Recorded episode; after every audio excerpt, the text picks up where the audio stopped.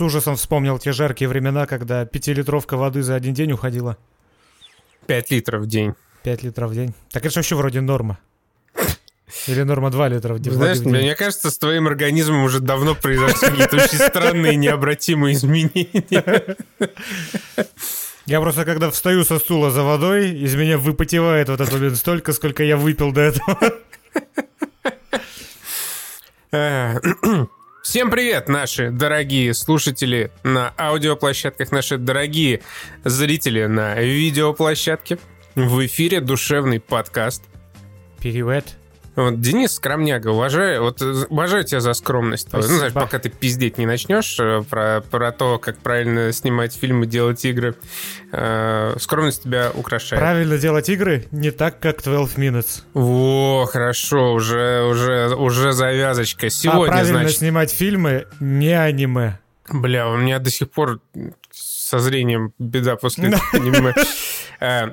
Спасибо большое всем, кто поддерживает нас на Boosty, всем, кто поддерживает нас на Patreon, всем, кто теперь поддерживает нас в Apple подкастах, где доступен душевный подкаст плюс за 75 рублей в месяц. Это равносильно первому тиру на Boosty и Патреоне. Короче, теперь одно и то же за $1 вы можете оформить чуть ли не на всех площадках в мире вообще. Да, ранний доступ на 2 дня раньше всех и без рекламы. Вот такой приятный бонус для тех, кто слушает нас в Apple и не хочет ничего знать ни о каких патреонах и бустях.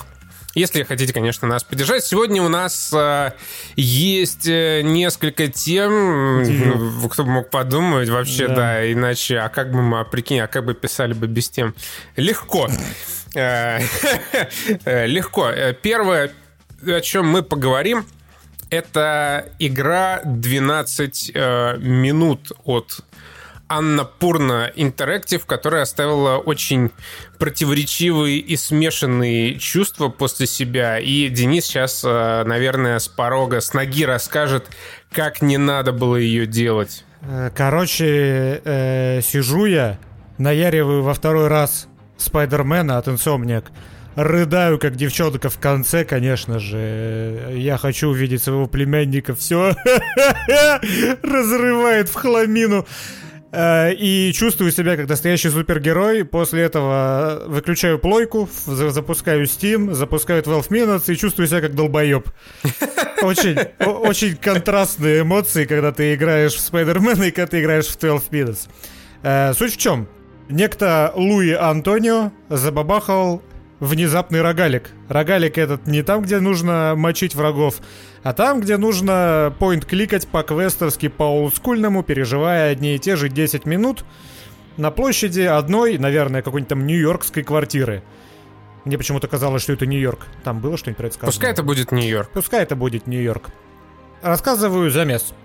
Мужичок возвращается с работы домой. Давай, извини, что я тебя перебил. Давай со спойлерами. Не, я думаю, давай без спойлеров. Давай, неинтересно. Интереснее со спойлерами обсудить. Да все, дальше спойлеры 12 минут. Как Костян победил здравый смысл, поэтому со спойлерами. Слушай, да никто, кроме нас, не будет играть 12 минут, поэтому... Вот видишь, как раз могли бы вдруг внезапно поиграть после этого подкаста. Но ладно, со спойлерами. Возвращается дяденька домой. Дяденька это... Почему мне все время хочется сказать Юэн Макгрегор? Как зовут его? Юэн Макэвой. Джеймс. Я вспомнил имя. Джеймс или он Джон. Похуй. Джеймс Макэвой возвращается домой. Дома его встречает очаровательная Дейзи Ридли в роли его жены. Они садятся ужинать десерт. Она за весь день приготовила только десерт, я так понял, потому что больше ни хера кликабельного в холодильнике не было. Причем, на самом деле, их квартира и кухня, они вообще абсолютно не похожи на то место, где кто-то приготовил десерт. Ну, она чистюля убралась после себя, все нормально. Короче, пока они сидят и хавают этот десерт слэш ужин, в дверь стучится полисмен в исполнении Уильяма Дефо и расхуяривает обоих, попутно требуя какие-то карманные часы, и никто не понимает, что происходит. Джеймс Макэвой, ты получаешь рукой в лицо, и 10 минут перезапускаются. Ты снова появляешься на пороге своего дома, ты помнишь все, что произошло, ни коп, ни жена твоя не помнят, что произошло, и тебе нужно понять... как дальше жить? Что вообще делать? Из квартиры выйти нельзя, тогда цикл перезапустится. Снова по лицу получить нельзя, тогда цикл перезапустится. Больше 10 минут в этой вселенной находиться нельзя, потому что через 10 минут снова цикл перезапустится. И вот начинается квест. Ходишь, кликаешь, разговариваешь, выпытываешь ответы на вопросы, думаешь, что делать дальше и как с этим жить. Через 12 минут. Через 10. Хорошо, ладно. 2 минуты вот потом появляются в конце дополнительные. Вот, видишь? Спойлеры. Сразу спойлеры пошли, мы вас предупредили. Я не обратил на это внимание, здорово, интересно. Проблема моя с этой игрой вот в чем. Непонятно, хули она от тебя хочет. В какой-то просто момент сначала ты идешь по накатанной, у тебя много есть того, чего ты еще не знаешь, что ты еще не пробовал, ты все пробуешь, узнаешь что-то новое. Но в какой-то момент... У меня этот момент, я не помню уже, ладно, когда он наступил, но суть в том, что я эту игру проходил на 2 часа дольше, чем следовало. Она проходит ближе к концу, наверное, да? Ну, ближе к концу, конечно, потому что когда вот ты уже все очевидное перепробовал, и ты не знаешь, что делать дальше, потому что игра тебе толком не говорит, что вообще тебе надо сделать. И тебе надо избежать из квартиры, или тебе надо выяснить правду, или тебе надо замочить полисмена, или еще что-то. И ты просто, когда уже вроде бы все опробовал, ты не понимаешь, что делать-то, блядь. Нормальный квест. На самом деле все квесты нашего там детства, по-моему, с тех пор их уже никто и не делал, эти квесты. Там бывало такое, что ты понимаешь, что тебе нужно сделать, но ты не понимаешь, как это сделать. Но здесь, понимаете, ты даже не понимаешь, что ты должен сделать, не говоря уже о том, как. И у меня почему-то время было уже 6 утра, я ебашился на протяжении последних 3 часов, и я 2 часа вот лишних дрочил эту херню, я почему-то... вбил себе в голову, что мне нужно устроить очную ставку между женой и копом, чтобы одна была в сознании, другой был связан, лежал на полу, и вот они как-то пообщались и выяснили вообще, кто прав, кто виноват. Я по-всякому, я так пытался это сделать, я пытался там одну усыпить, второго вырубить током, от одного спрятаться, от другой скрыться, чтобы она вообще не знала, что я в квартире. Нихера, так сделать нельзя. Что, кстати, тоже нелогично, потому что, ну, короче, по некоторым алгоритмам ты понимаешь, что это должно быть возможно, но Луи Антонио говорит тебе «пошел нахуй». И вот я 2 часа бился в эту закрытую дверь, и в итоге так, конечно же, и не пробился, плюнул, лег спать. Потом проснулся, уже пошел другим маршрутом и быстро закончил игру. Есть такой бесячий момент, и что бесит меня больше всего... Во всем этом. Игра, она такая, как бы, реалистичная с визуальной точки зрения. Знаешь почему? Это не квест. Это не квест, это иммерсивная интерактивная постановка. Окей, предположим. В общем, все делается очень долго. Все анимации, они вот такие вот не ускоренные, поэтому когда ты в 25-й раз появляешься на пороге на старте цикла, и жена твоя так медленно выходит: «А, привет, давай обнимемся, поцелуемся, хочешь десерт? Нет? Ну, когда захочешь, скажи». Ты 25-й раз это слушаешь, тебя уже заебывает максимально. Потом, чтобы дойти до какой-то точки, вот ты думаешь, сейчас, в этом цикле я сделаю это так. И ты повторяешь все, что ты знаешь наизусть уже. Ты идешь туда, открываешь то, забираешь нож, берешь свечку, открываешь это, засовываешь то. Ты повторяешь одни и те же алгоритмы много-много раз. И из-за того, что игра вот такая неспешная, это занимает очень много времени. И это, сука, бесит. Когда ты 5 минут этим занимался, в итоге оказывается, что нет, этот вот то, что ты себе придумал, это тоже в моей игре не сработает. Окей, запускаем цикл заново. Не, мне 12 минут очень понравилось, и мне даже в конце, когда я все прошел, мне даже понравилось вот это вот ощущение раздражения и безнадеги, потому что оно вот, потому что это иммерсивное вот приключение, интерактивное постановкой, потому что ты как бы реально, ты оказываешься на месте этого героя. Просто прикинь, он реально все это переживает из раза в раз, он в таком же отчаянии, его это также все заебало, и ты вот вместе с ним проходишь через все это. Понимаешь, контекст важен прохождения. Я до этого играл в Спайдермена и чувствовал себя супергероем. Я понимаю. И вот здесь главный минус заключается в том, что это игра. И даже те... Не, ну действительно, потому что из-за того, что это игра, ты порой даже верные действия можешь не успеть совершить, просто потому что они не укладываются в какой-то скрипт. Я уперся в это говно ближе к самому финалу, когда мне нужно было кое-что показать этому самому гражданину полицейскому. Угу. И ты не знаешь, в какой момент к нему подходить. Да, и, судя по всему, там есть типа окошко примерно 3-секундное, когда ты можешь этот предмет достать. И причем я даже не уверен на самом деле, какой правильный алгоритм в итоге вот доставания откуда этого предмета. И я раз, наверное, 10 я проигрывал этот момент. И где-то, ну, реально только с 10-й попытки я как-то вот удачно всучил ему вот этот самый предмет, он на него посмотрел, такой, а, ну да, точно. А до этого он просто, блядь, уходил.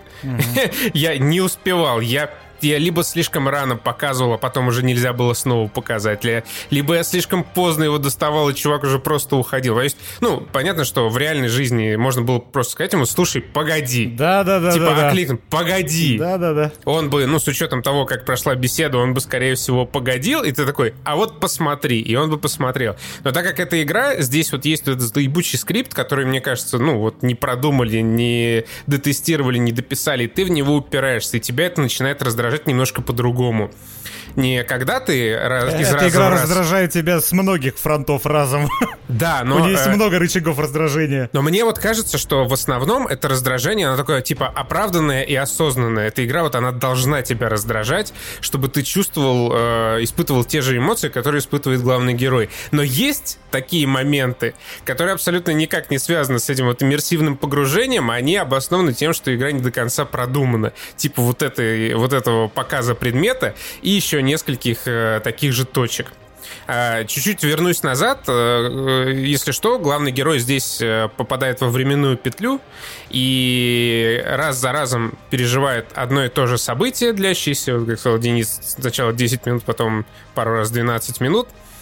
И ему нужно решить задачку эмоциональную и логическую. Как сделать так, чтобы...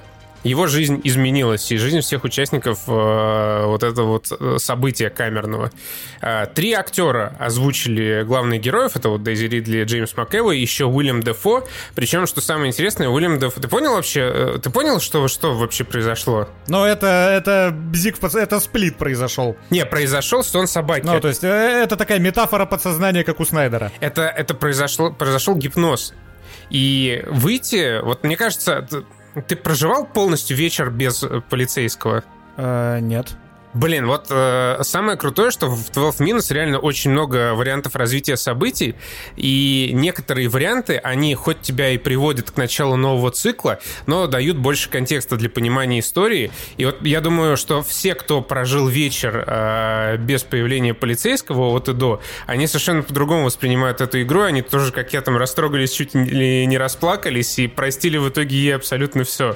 Вот так вот, скажем, эта игра меня выбесила, но я рад, что я ее прошел. Это интересный экспириенс. Поэтому я как бы и хотел без спойлеров, но ладно, раз уж мы решили со спойлерами. Это действительно клевый, возможно, уникальный экспириенс, когда вот ты сам вживаешься в шкуру героя там «Грани будущего», предположим, или «Дня сурка».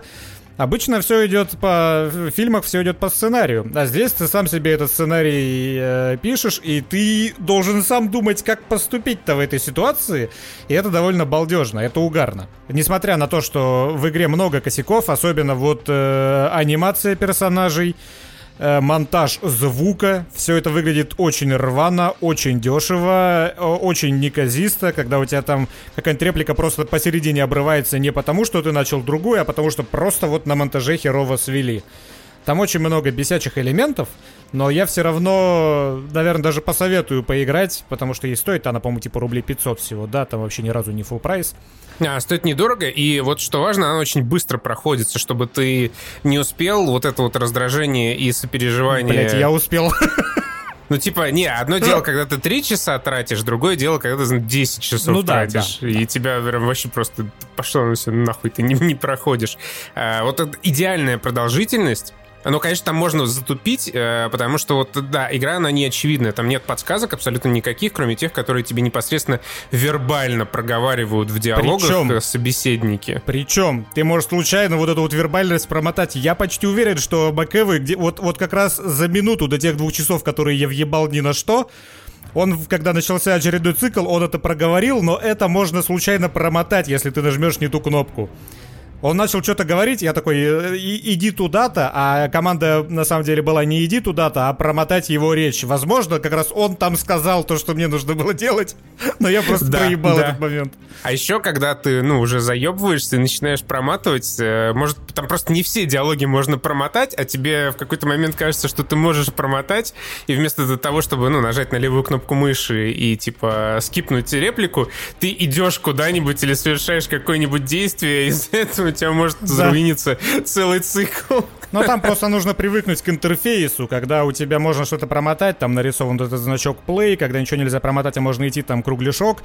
Но когда ты к этому привыкнешь, ты уже будешь нормально ориентироваться. Но пока ты не привык, ты въебешь 2 часа, чтобы устроить очную ставку, которую невозможно устроить по скрипту. Я был уверен, что, сука, можно. Игре вот не хватает еще чуть большей вариативности, такой естественной вариативности, когда у тебя есть, чуть больше времени в рамках, опять же, тех же 10 минут, чтобы что-то сделать или что-то сказать. Не хватает, мне кажется, некоторых сцен и опций для взаимодействия. То есть, реально, ты связал этого копа, почему нельзя разбудить жену? Она даже от пистолетного выстрела, блядь, не просыпается. Да. Я даже когда рядом с ней застрелился, она не проснулась. Ты стрелялся там? Нет, я не стрелялся. Я как-то вырвал пистолет, он такой, я не буду в себя стрелять, я что, ебанутый? Я пытался уже от безысходности ей в ногу выстрелить, но ей нельзя в ногу выстрелить, можно просто насмерть застрелить. Там, на самом деле, очень много всяких таких моментов и нюансов, и дополнительных точек интереса, которые помогают тебе лучше проникнуться историей. Но мне вот все-таки не хватило немного контекста, потому что, по крайней мере, до вот этого эмоционального полуфинала и финала ты пока идешь, в целом вообще хуй пойми, что происходит, и насрать как бы. То есть какой-то батя, какие-то часы, какие-то люди непонятные, и вообще не ясно, что происходит, и у тебя вот нет вот этого сначала вообще вовлечения в историю, ты просто пытаешься решить головоломку, как тебе выбраться из этой ситуации. А потом в диалоговом окне просто из ниоткуда появляется: что ты помнишь про свою няню? Что? Да. Почему еще у тебя ухо за это зацепилось? И меня немного смутил вот этот плот-твист, один из главных, когда появляется в этой истории еще один персонаж, и выясняется, кто этот персонаж. Ты уж определись, ты со спойлерами хотел обсуждать? Спойлеров? Когда выясняется, что он брат. Угу. Сводный, но со степ-бразер. Угу. То есть, так или иначе, это все приводит к инцесту. Я просто не совсем понимаю, Я не ханжа, но почему? Как это может привести к чему-то другому? Не в смысле по логике, а в смысле по игре. Нет, просто почему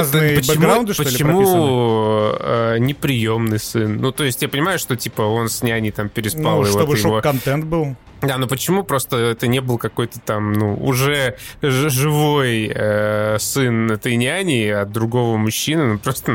Не знаю, мне показалось, ты знаешь, лишняя деталь. Тогда бы и конфликта не было. То есть конфликт-то построен на чем? На том как раз, что батя ему говорит: слышь, псина, ты охуел тут так Алабаму устраивать у меня? Не, я понимаю, просто эту часть сюжета можно было бы, несколько переписать. Можно было бы, но авторы решили сделать так. У меня нет особых претензий к этому сюжетному твисту, потому что в целом, опять же, в этой игре плевать на сюжет. Тут важен геймплей. Тут важно выбраться из петли. Сюжет классный, и особенно в конце, когда ты понимаешь, в какой страшной безысходности оказывается главный герой, когда ты позволяешь ему прожить вот один вечер. Там же, помнишь, 2 реплики есть в телефоне, когда ты разговариваешь с дочерью вот этого полицейского? Да, я понял. Когда он разворачивается просто и уходит от того, что ты спалил его. Да. Я там тоже на этом моменте чуть подзастрял, и в какой-то момент, когда он снова ушел, я решил, а что время терять, я просто закончу этот вечер, и закончил его. Это был очень такой драматичный момент в контексте вот всей истории. Ты понимаешь, что, ну, сейчас вот этот вечер он прошел, ну, по сценарию, по жизненно запланированному сценарию, и все равно он проснется через... Что ты там кикулю давишь? Да я просто к тому, опять же, что я проходил эту игру неправильно, потому что самое первое, ну, что понятно, нужно сделать... Ну, понятно, ты там такой... О, Нью-Йорк, тетя Мэйча, там Октавиуса навалю, что-то 12 минут давайте по-бырому. Примерно, потому что нормальный человек как проживет свой первый вечер? Он проживет его так, как и задумано. Он придет, поцелует жену, они сядут, поедят, она покажет ему футболку, скажет: смотри, я беременна, ой, как здорово, тут врывается полицейский. Я, как только попал туда, я сразу же не сказал: пошла нахуй, пошел обследовать все вообще, что есть в магазине. В итоге я выяснил, что она беременна, только где-то на полуторном, наверное, часу, когда я от полицейского это узнал. Хотя должен был еще в самом первом цикле от нее это услышать. И только потом я нашел эту футболку и сложил 1+1. Короче, советуем пройти, если вам нехер делать. Стоит она недорого, экспириенс интересный. Был бы еще интереснее, если бы мы сейчас вам все не заспойлили. Не, мы вообще не все заспойлили. Там есть еще масса вариаций прохождения. Есть еще дополнительные такие, типа, полконцовки, которые, ну, приводят все равно к началу нового цикла, но опять же, позволяют глубже погрузиться в эту историю. Очень хорошая игра. Я вот прям ее точно рекомендую. Просто надо... Мне кажется, знаешь, она вот была слегка оверхайпнута из-за того, что наняли вот этих актеров, которые вообще никак не... особо себя не проявили даже. Да, режиссура. Там срамотная режиссура. Очень часто актеры говорят вообще не теми интонациями, которые, ну, по логике вещей должны конкретно вот в этот момент присутствовать. Почти всегда они говорят просто спокойным голосом, типа: «Привет, как твои дела?» «Мои тоже неплохо». «Черт возьми, я взял мой пистолет». Да.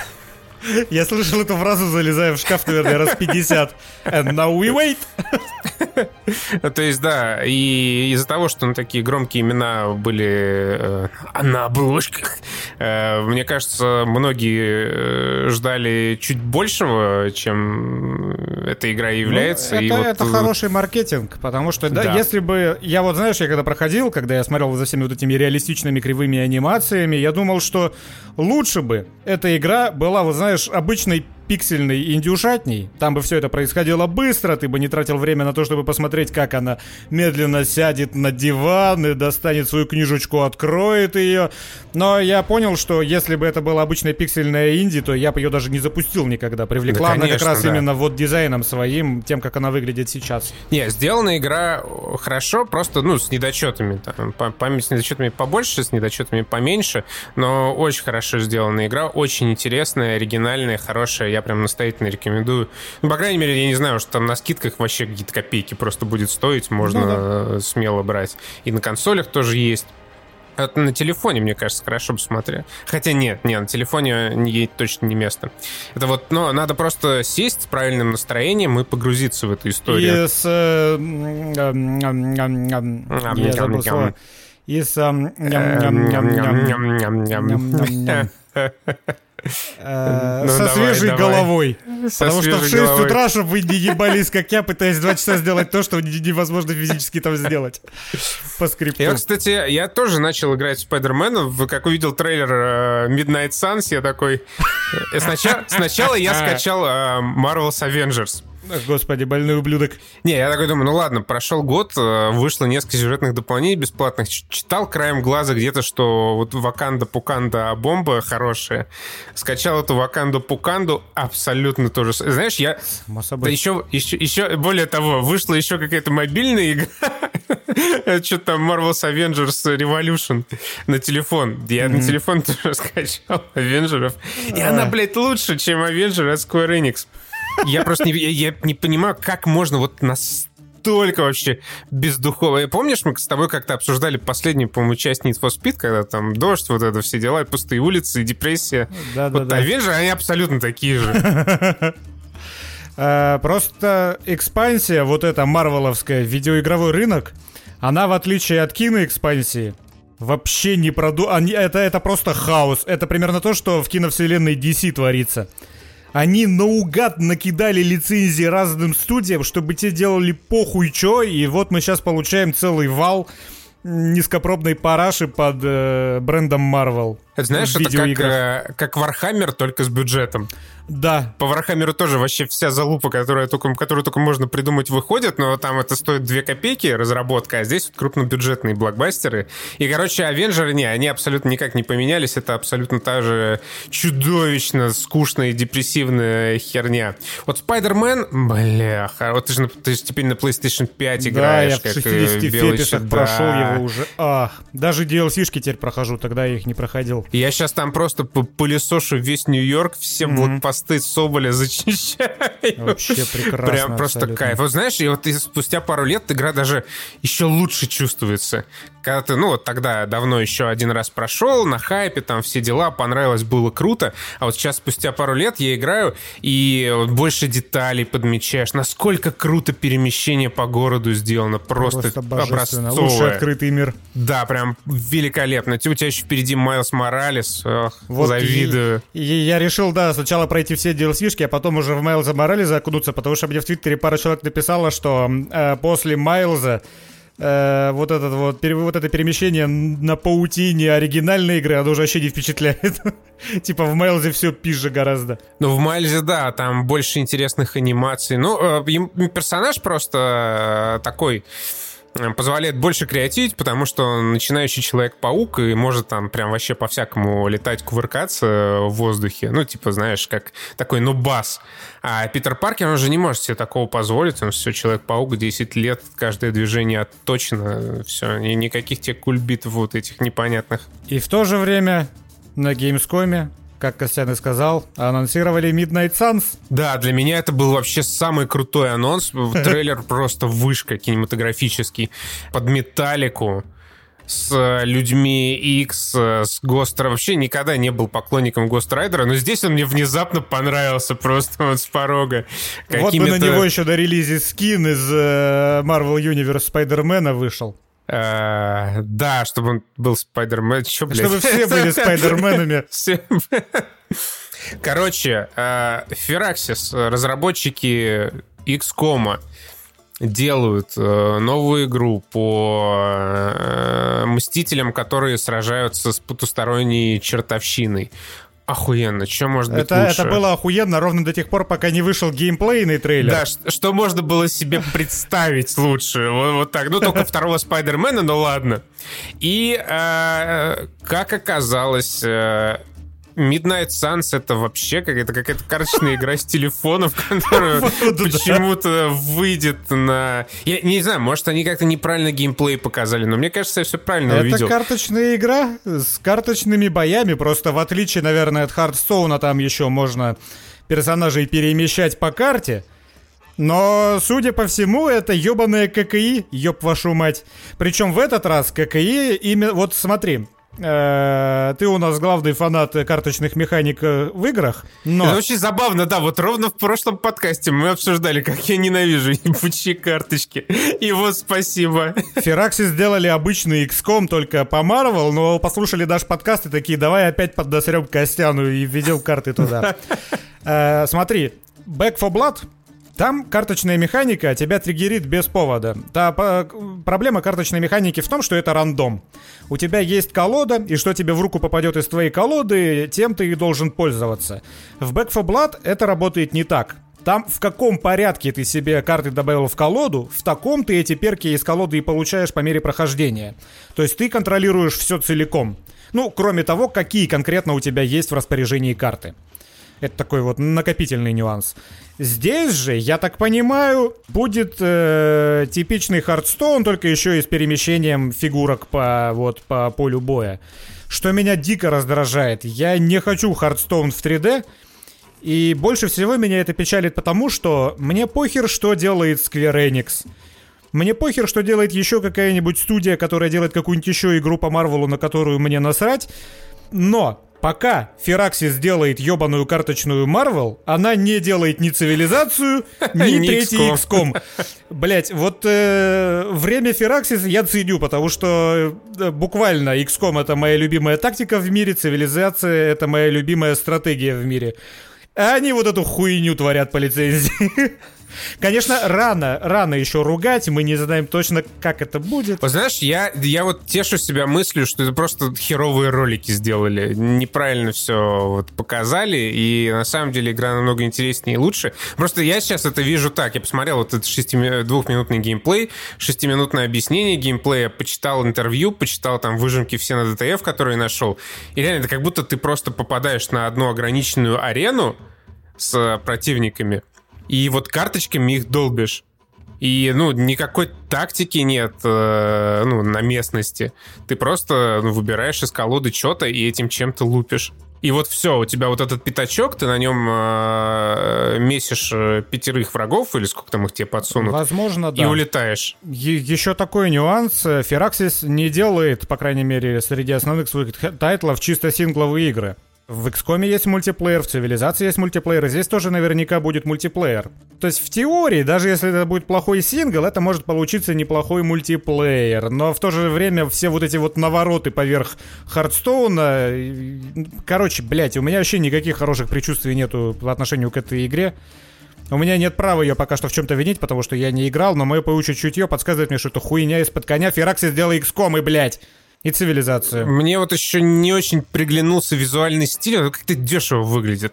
Ну, так же, как и XCOM. Ты обратил внимание? Вот, ну, XCOM у тебя, понимаешь, всегда вид сверху, ты как-то перемещаешься, бегаешь, у тебя что-то разрушается, и он выглядит как такой недорогой блокбастер. Ну да, здесь больше смещение идет на вот именно клоузапы вот этих анимаций. Да, да, да. И здесь вот как раз в глаза бросается то, что персонажи там не стоят на земле, а левитируют. Ну да. Вот эти вот анимации мультяшненькие, странненькие местами. Вот реально очень похоже на... игры типа Raid Shadow Legends, когда у тебя тоже там герои появляются на арене, и просто вот так вот ты выкидываешь какие-то скиллы, навыки, и они ничего больше не делают. Не, ну здесь боевка явно, конечно, будет куда продуманнее, чем Raid Shadow Legends. Я не сомневаюсь в том, что будет, по крайней мере, в рамках выбранного игрового жанра будет ок. Но в целом, конечно, пока что презентация, да, она не впечатлила. Знаешь, вот, блядь, меня бесит, вот, ничему люди не учатся. Вот 2K Games уже выпустили Evolve, уже там набили, так скажем, шишек. И вот здесь, опять же, с порога только показали трейлер, только показали геймплей. Ну, подождите, расскажите сначала вот непосредственно об игре побольше. Ну, зачем сразу с порога вот это у нас будут микротранзакции? Ну, ёб твою мать. Ну, они не сказали про микротранзакции вроде как. Нет, сказали, ну, да. Окей. По доброй традиции у нас будут микротранзакции, но купить за деньги ты, конечно же, можешь только косметические предметы. Хотя... А, стоп, даже не карты? Ну, скорее всего, карты потом косметические можно будет... карты. Косметические карты, да. Они будут косметизировать твой геймплей. Это будет другой смерч, который косметически иначе сметает всех противников. Да, будет косметически в 3 раза больше урона у тех же карт. Ну, то есть... Зачем? Просто, подождите, то есть именно с точки зрения хотя бы простого банального продвижения, расскажите сначала больше об игре, заинтересуйте людей, прежде чем начинать микротранзакции, костюмчики. Ну, это хотя бы честнее, понимаешь, когда они сразу показывают, опа, карты.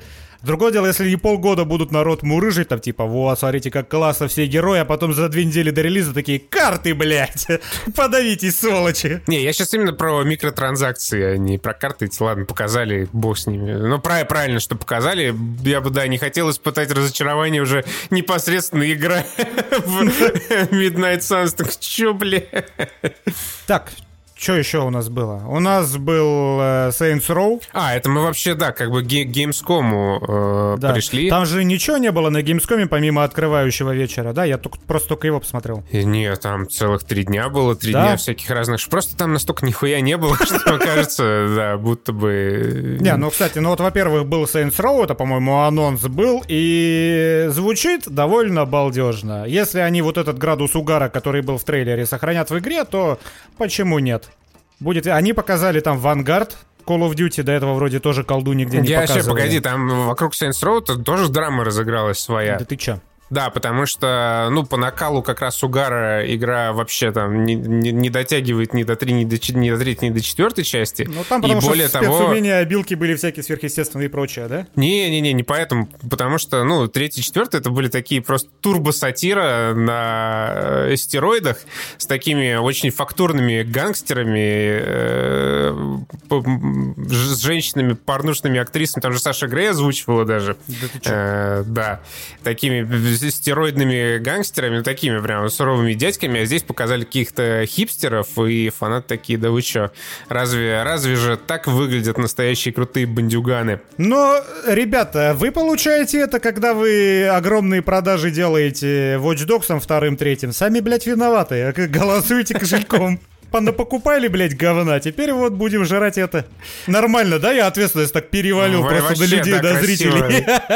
И какой-нибудь чувак сидит, который только Saints Row покупал, вообще в глаза не видел, эти Watch Dogs такие, такой, ты чё, мы с этим чуваком будем теперь тыкать пальцем в тех людей, которые покупали Watch Dogs. Кстати, я тоже же все купил по работе, ну ладно, похуй. По работе, я тоже. Да, у меня есть отмаза. 50 часов в Watch Dogs 2 у меня по работе. Надо было да, вообще... я 2 раза для трудностей прошел, вот тебе 50 часов. Там, мне надо было написать бриф по War Thunder, поэтому я 50 часов поиграл в Watch Dogs 2. Call of Duty Vanguard, я не знаю. Я вот сейчас нажимаю на этот ролик, перехожу на YouTube и вижу там какое-то... ну нет, в принципе, дизлайков много. Да, серьезно? Ну, 7000 дизлайков против 70 тысяч лайков. Ну, это нормально, 10%. С этим жить можно. Плохо это как было, по-моему, у Black Ops 4, нет?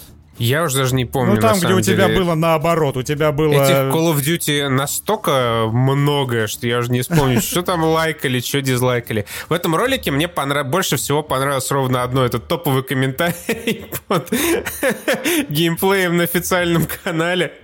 6000 лайков, чувак пишет point of view, you are a female, вы значит, женщина-сотрудник, продвигаетесь через офис Activision. Меня еще позабавили вот эти вот кирпичи, торчащие из советских зданий. Это фича или это баг? Что это такое? Это фича, это, блядь, очень плохая фича. Такие, давайте сделаем паркур. А как мы сделаем паркур? Как круто выглядит паркур в других играх? Ну, ты сразу себе представляешь, там, Uncharted, вот это, с этими продуманными скалами, где тебе калом птичьим, вот этим белым помечают камни, твое на которые место. Ты можешь...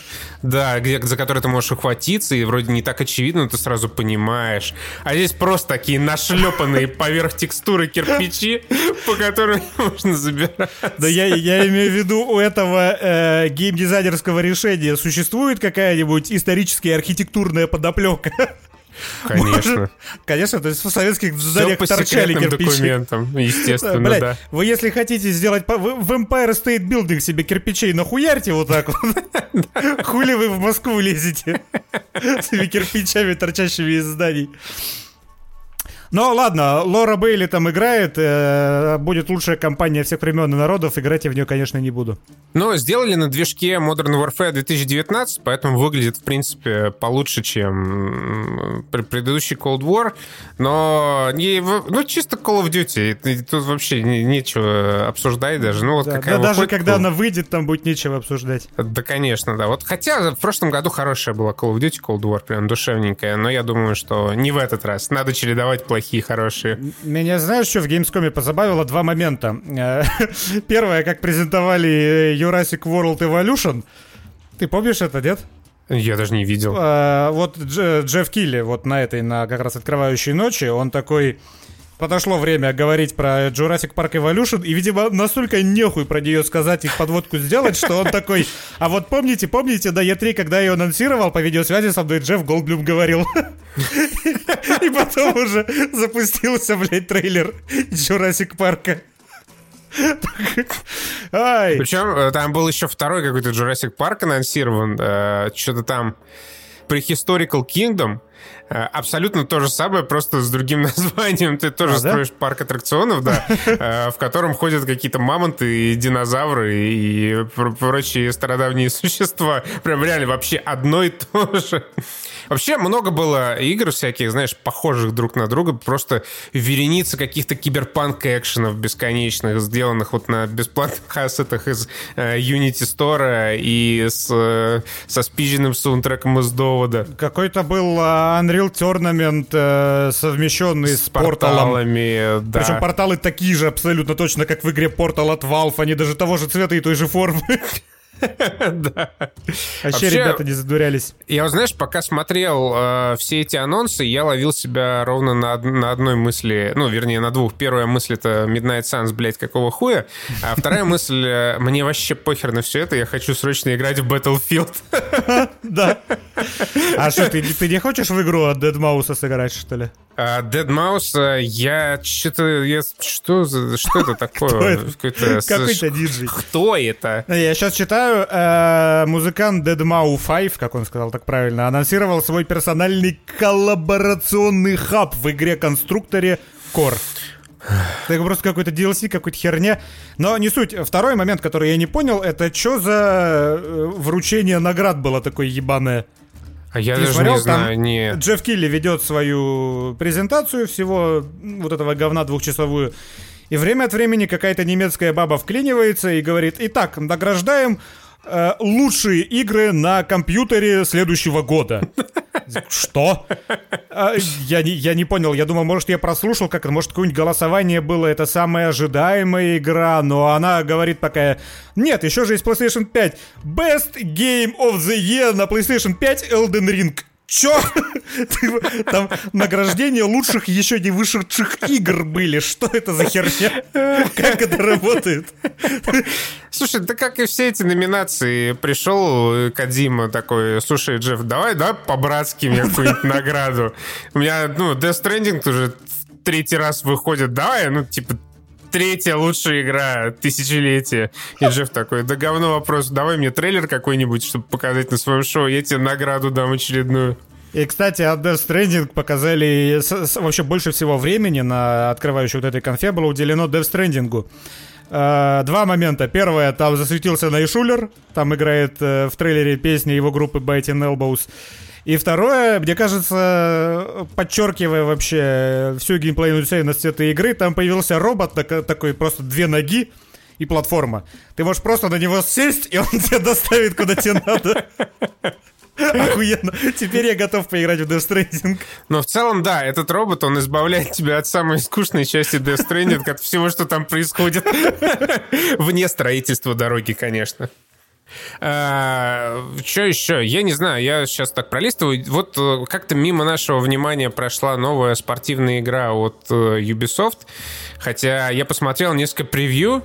Говорят, вообще угарная, надо будет обязательно в нее поиграть. Но бету мы тоже как-то подолбили, не обратили на нее внимания. И хуй с ней. Мне кажется, она угарная на первые пару заездов. Да и хорошо, а что? Да, им что, больше, что ли, надо? Да. И все, я не знаю, больше ничего абсолютно интересного не было. Ждем шоу PlayStation 9 сентября. Я думаю, мы даже вместе с нашими подписчиками посмотрим его на... Возможно, там даже покажут пререндеренный минутный синематик God of War. Да, было много всяких синематиков, еще я обратил внимание. Даже игры поменьше начали себе позволять дорогое всякое кино. Я, знаешь, что не понял? Игра Midnight Fight Express, которую делает один человек. Точно, выглядит вот круто. Она выглядит круто, при этом Джефф Килли подчеркнул, что ее делает один человек. Но там при этом она выглядит балдежно, она, судя по видосикам, там играется балдежно. И когда закончился трейлер, там появился арт.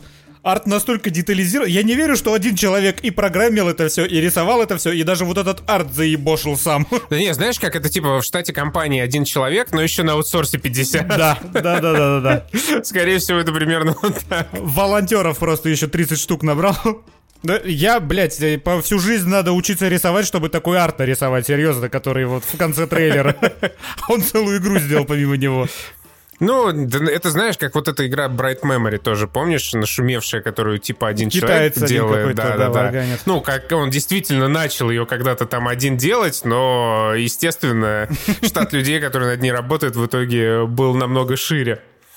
И все, не вижу смысла дальше вымучивать из себя Gamescom. Ничего вообще интересного особо не показали. Есть хорошие игры, но сами вот эти большие выставки, они стали вот стремительно себя изживать после начала пандемии. Да в них и нужда, потому что отпала. И... Ну то есть да, и в принципе-то уже и до того особой нужды в Gamescom'ах и E3 не было, потому что ну, все в интернете появляется, трейлеры все сразу выкладываются. Как бы. Конечно, у тебя Electronic Arts свою конфу проводит, Sony вон через несколько дней свою проведет. Зачем какие-то выставки? Да, это когда-то была дань уважения, но все-таки туда можно было ногами еще прийти, там что-то потрогать потные геймпады и поиграть в Авенджеров. И нельзя было потрогать косплееров. И нельзя, да, вообще все, ни в коем случае. Косплееров больше никогда не трогаем, запомните, дрочеры. Это я ко всем нам. Дрочить, но не трогать. Да, просто подходите, но не трогайте. Кошмар, да. Вредные советы. Отвратительно.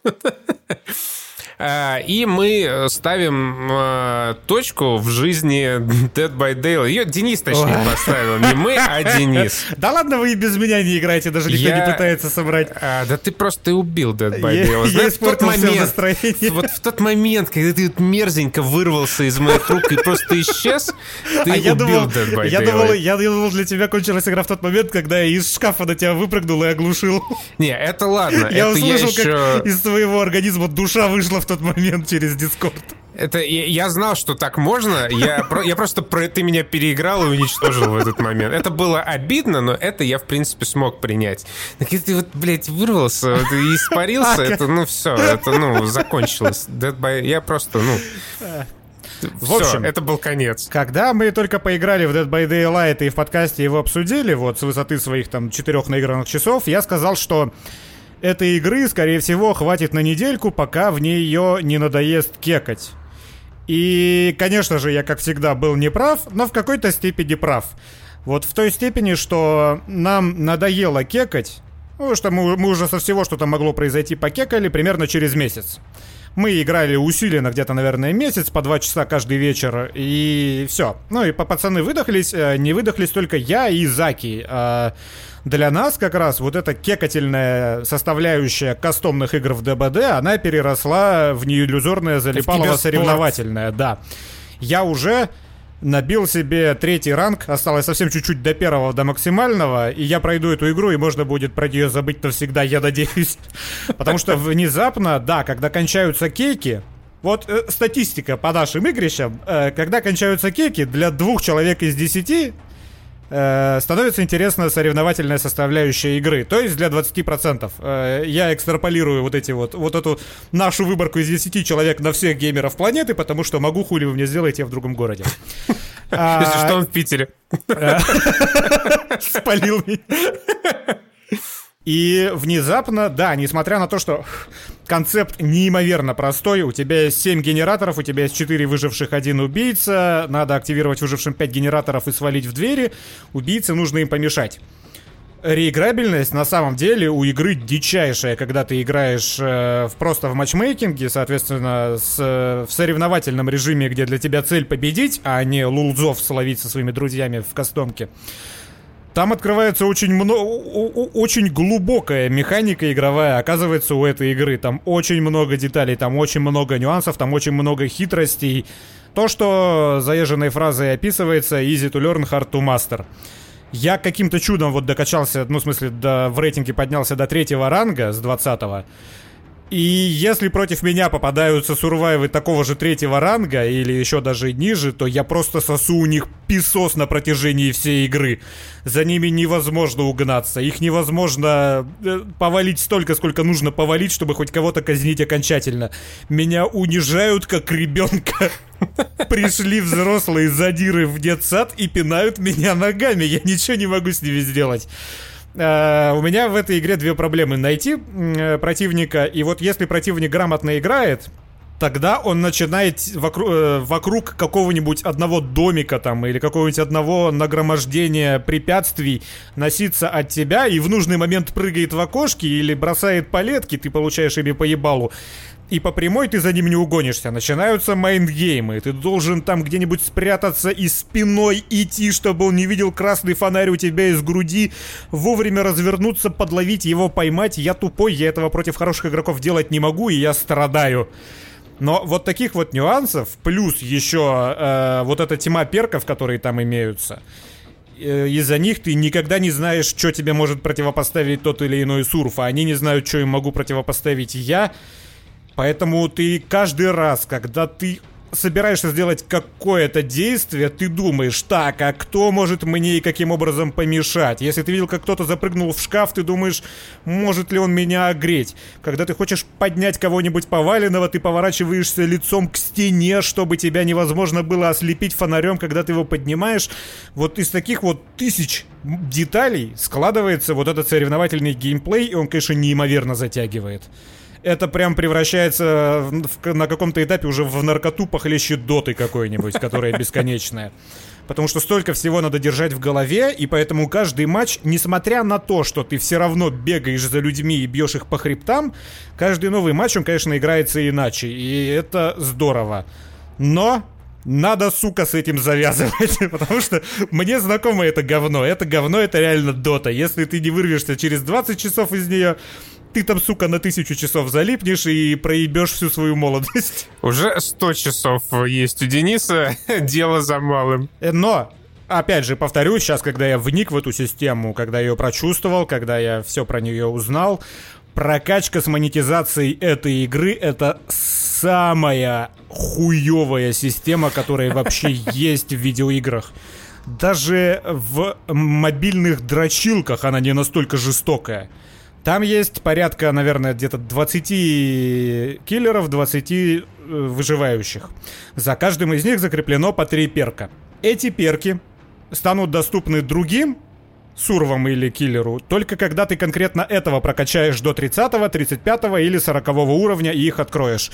Но даже когда это случится, они не появятся на всех твоих других киллерах, например. Тебе нужно теперь, чтобы у тебя во время прокачки там до 50 уровня у тебя этот конкретный перк еще появился в ветке прокачки, чтобы ты смог его прокачать. То есть ты, когда покупаешь себе за реальные рубли какого-то убийцу и качаешь его до предела, ты за это получаешь лишь шанс того, что в обозримом будущем этот перк выпадет в сетке прокачки того убийцы, на котором ты хочешь его иметь.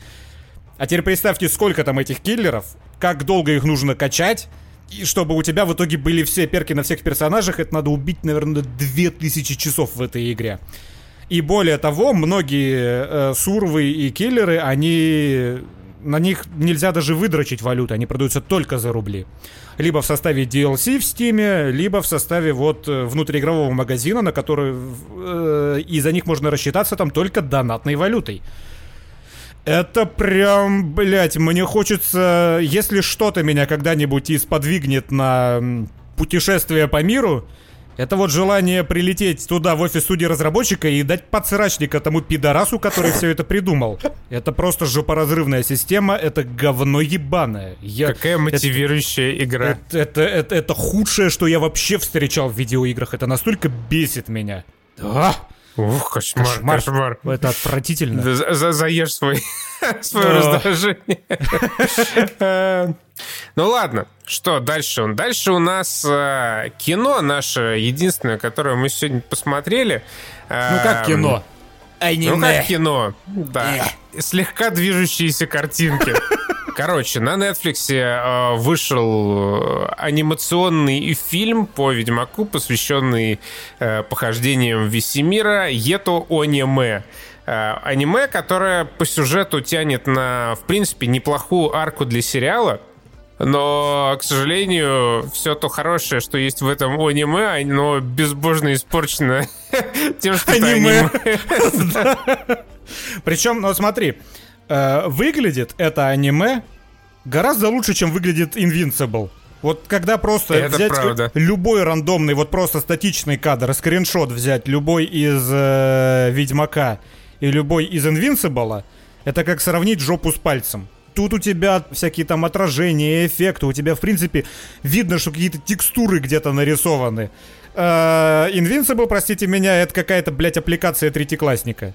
Ты взял какой бежевый кружочек, его налепил на бумажку, это у тебя лицо. Что это за говно? Ведьмак, он выглядит хотя хоть немного эстетично. И даже экшен там выглядит смотрибельно. Но чем выше градус эпичности конкретно вот этой сцены, тем почему-то ниже фреймрейт. Когда в небеса взлетела какая-то ебака, и Весемир за нее держится, и потом он зарубает ее, эпично летит вниз, кроша еще всяких тварей, которые летят на него и приземляются. Вот почему-то именно вот в этой сцене FPS скатывается до 2 кадров в секунду, нахуй. У меня просто чуть глаза не вытекли, это было так чудовищно тяжело смотреть. Я думал, у меня видеокарта сгорает. У меня вот этот видеоигровой рефлекс, у меня такое ощущение, что у меня внезапно забаговала игра. Я уж такой, блядь, что происходит? Это ж странно, так не должно быть. Мне в Твиттер понакидали каких-то там статей, которые я, конечно же, не читал, но там типа вот распределение бюджетов в аниме, оно в принципе такое, да, что в одну сцену вкладываются, и она в нормальном фреймрейте, все остальное делается на похуй, и там вот эти вот 2 кадра в секунду. Ну, я не знаю, но накидали, какая разница, все равно, ты же смотришь, тебе неприятно. Как они там распределяют свой бюджет, вообще поебать. Вот я сижу, смотрю, это аниме вонючее, и оно мне глаза насилует. Вообще, знаешь, с точки зрения сюжета и да, вообще атмосферы, происходящей там, я не могу не отметить, что Ведьмака делает Геральт. Это по крайней мере для меня, потому что вот чисто со стороны это аниме, оно вообще не кажется, что оно имеет отношение к The Witcher как к бренду. Не хватает того самого Ведьмака. Да потому что не имеет. Потому что, на самом деле, даже в Ведьмаке, который про Геральта, они непосредственно про Ведьмаков, они ничего не говорят, ничего не рассказывают. Здесь этой темы касаются вот так вообще совсем вскользь. Типа есть какая-то школа, там что-то как-то готовят по-идиотски детей. Ну реально, ты смотришь, их детей швыряют в какое-то болото, где просто какие-то толпы монстров их разрывают на части. Ты думаешь, нихера себе, классное испытание. Вы бы еще младенцев туда кидали, может быть, кто-нибудь бы выжил, и вы такие: о, ну вообще, вот это ты, наверное, самый способный. То есть, ну, это примерно такая же логика, я не знаю, что за срань. Там они какие-то эликсирчики пьют, это вообще ничего не объясняется. В вот этом мультике Ведьмаки — это такие типичные, ну, джедаи, серые стражи, вот эти вот высокодуховные, просто высшие воители, которые сражаются с монстрами за бабло. Здесь ведьмаки — это вот такие хуемрази, которые просто зарабатывают бабло и, ну, попутно делают какое-то хорошее дело за это самое бабло. И иногда еще кого-то там наебывают. В целом, ключ истории, он прикольный, про то, что вот там в этом Каэр Морхене происходит. Но так как ведьмаки, они вот как фракция, абсолютно не раскрываются, в целом ни идеологически, ни своими там ритуалами, ничем. Это выглядит как такой обычный экшен про каких-то вот супер классных мужиков. Геральт, он как бы придавал какого-то шарма вообще всей этой ведьмачьей структуре тем, какой он персонаж. Вот этот вечно сосредоточенный, не выдающий эмоций, когда он говорит с посторонними людьми, со своим каким-то кодексом, условно, чести, тоже лично. Этот кодекс, он глубоко личный, а не ведьмачий, но тем не менее, из-за того, что повествование ведется как бы с ним в центре, у тебя создавался, когда ты читал книги, когда ты играл в игры, у тебя создавалось какое-то впечатление о ведьмаках как о чем-то необычном. А здесь это просто, здесь это показано как сообщество наемников. Ну вот реально, сообщество наемников. Это ЧПК, как там? ЧПК называется, нет? ЧВК. Это ЧВК, Альбион, блядь, из Watch Dogs 3. И в главной роли тут тоже не Ведьмак, тут Нейтан Дрейк в главной роли. Адам Дженсон. Вот, либо Адам Дженсон, либо Нейтан Дрейк. И то же самое Весемир, он как-то вот, опять же, на фоне Геральта, он не выделяется. Ну, это просто чувак, который... Чё, бабло заебись? Нет, бабла плохо. Это абсолютно вот типичный персонаж боевика. Такой задиристый, ну, да, немножко драматичный, конечно же, с прошлым богатым. Уязвимый в иные моменты, который просто кастует какие-то огненные смерчи покруче, чем любой колдун. А вот я, кстати, не понял этой претензии. Он стрелялся исключительно вот этими своими маленькими игни... Что-то там. Да, кто, там я где-то просто видел комментарий, что почему ведьмаки хуярятся на том же уровне магии, что и ведьма, там не было такого уровня. Да не, на таком же. Первый момент был, когда он... Не, да.